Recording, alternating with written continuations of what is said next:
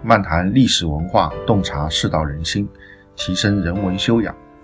各位朋友，大家好，我是北川，这里是文质彬彬。本期的背景音乐是古筝《情桑曲》，其以关中传统小调为题材，乐曲委婉，缠绵优美柔和，描述了一位深情的妙龄女子思念家乡、思念亲人，盼望早日与家人团聚的迫切心情。好，下面我们就开始今天的节目。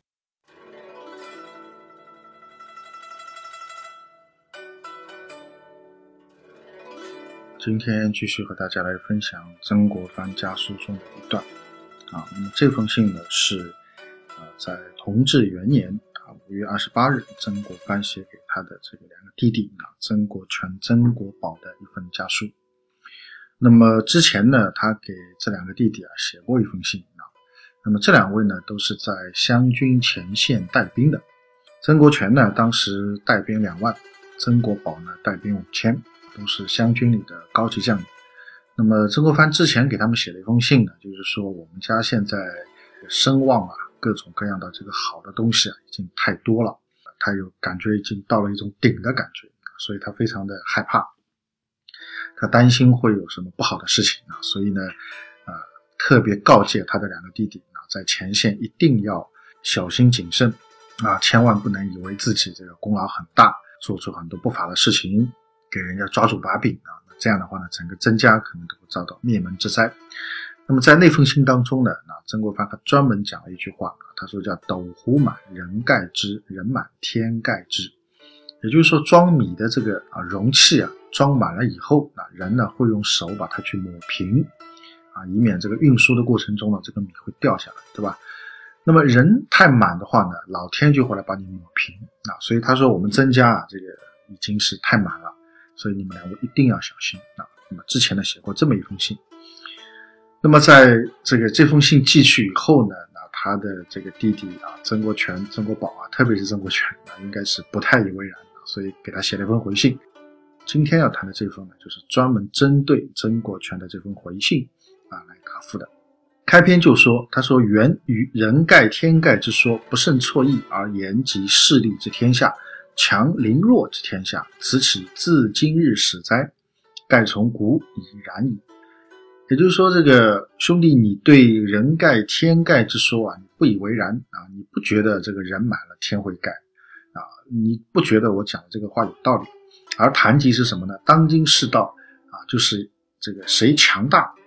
谁就有饭吃啊？谁的拳头硬啊？谁就能够生活的更好啊？是一种弱肉强食，所谓的这种势力之天下，强凌弱之天下。那么曾国藩说这个道理难道我不知道吗？啊，不要说今天是这样的，自古以来就是这样的。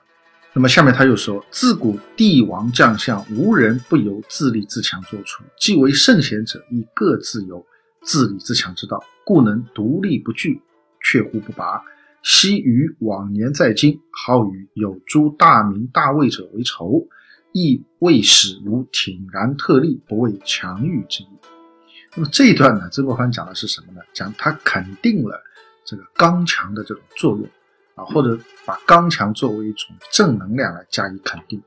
他说，这个人生在世啊，自古以来的这些帝王将相、这些伟人、这些圣贤，内心当中都有一种自立自强之道的。啊，所以你说的这个刚强啊，这个有没有错？啊，强大有没有错？啊，没有错。他说我当年在京城做官的时候，也很喜欢和那些有大名望、有大地位啊、很高的地位的这些人作对。为什么呢？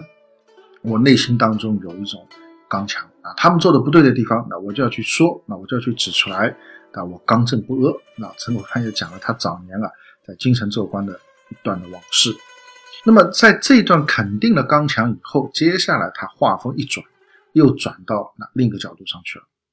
他说：“近来得见得天地之道，刚柔互用，不可偏废。太柔则迷，太刚则折。刚非暴虐之谓也，强角而已啊；柔非卑弱之谓，谦退而已。”他话锋一转，就说：“这个现在啊，慢慢我能啊，年纪上去了以后，慢慢的体察到。”天地之间啊，不是说只有刚这一种正能量，还有另外一种正能量叫做柔，啊，这两种正能量不可偏废啊，它是互相补充、互相平衡的一种状态。如果说你太刚，容易折断啊，没有柔来中和的话，就容易折断。但是你太柔，没有一点这个自立自强的这个阳刚之气，你这个人啊就萎靡不振啊，就立不起来啊，在这个社会上就无法立足啊。所以他说这个刚啊，并不是强暴啊，并不是我有力量我去欺压人家，这个叫刚啊。这是什么？这真正的刚是内在的一种自我的矫正啊，对负面东西的一种这种调整啊。自己有阴暗的地方啊，自己要用阳刚之气去调整它啊，去消灭它。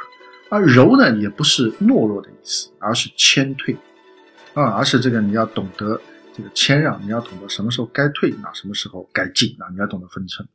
下面他又说：趋势奉公，则当墙角；争名逐利，则当谦退；开创家业，则当墙角；守成安乐，则当谦退；出与人物应接，则当墙角。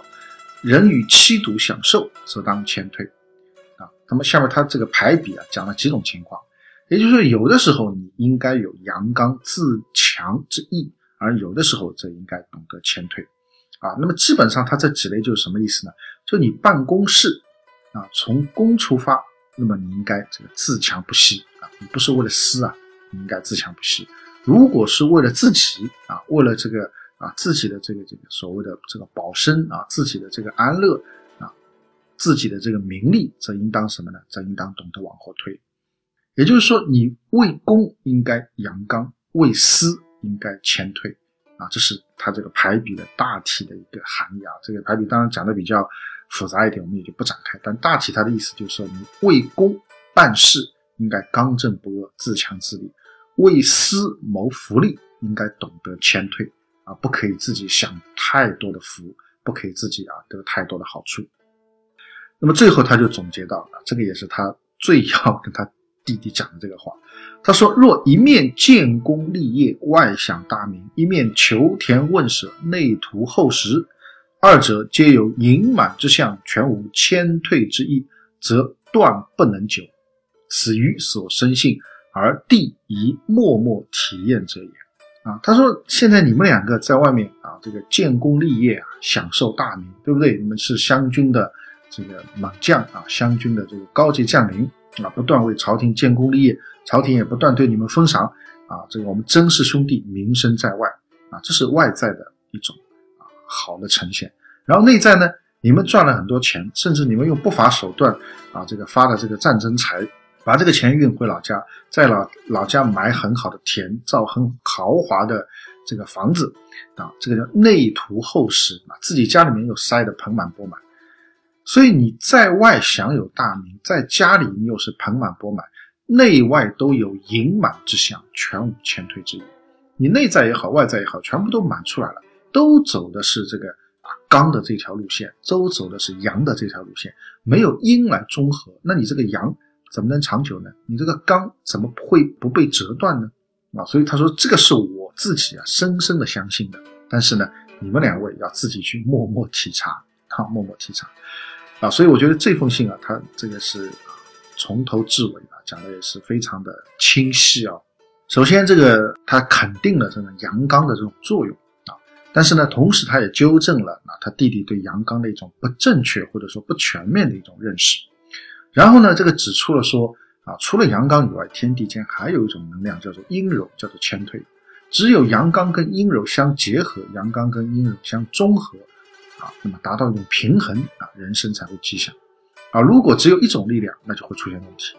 那么你们两位老弟现在不是阴柔这个不足，而是阳刚太盛啊。一方面在外面享有大名，不断建功立业；一方面家里面又是豪宅啊、良田啊。啊，积蓄很多金银财宝啊，啊，两者都有这个盈满之意，两者都有这个过剩的状态，而没有亏缺谦退来综合来平衡。他说这种过剩是不能持久的，啊，是不能持久的。所以他说这是我自己深深相信的，啊，但是你们两位呢要好好体察。啊，当时曾国藩已经是人界中年了，那他两个弟弟呢还是。可以说是血气方刚啊，这个年龄跟他差很多啊，所以呢，这个阅历呢也跟他是差很多啊，对很多事情的理解呢是啊，应该是远远不如曾国藩老道。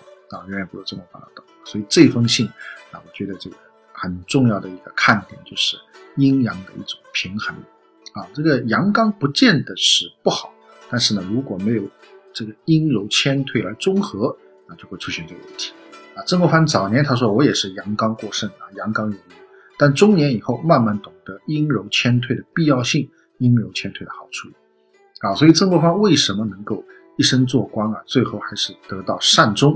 啊，以高位而得到善终，两百年来啊，这个清朝开国两百年来权势最大的一位汉人，最后还能得以善终，啊，这个跟他晚年的时候啊，中年以后，慢慢的越来越懂得，啊，越来越理解阴柔谦退的这种必要性是有很大的关系，啊，所以在这样一个啊，我们当今时代是阳刚过剩，啊，这个追求效率、追求财富、啊，追求速度、追求力量过剩的这么一个时代。可能是大家需要有更多的一种阴柔的智慧来综合、来平衡。那这样的话呢，我们的人生才会更加吉祥。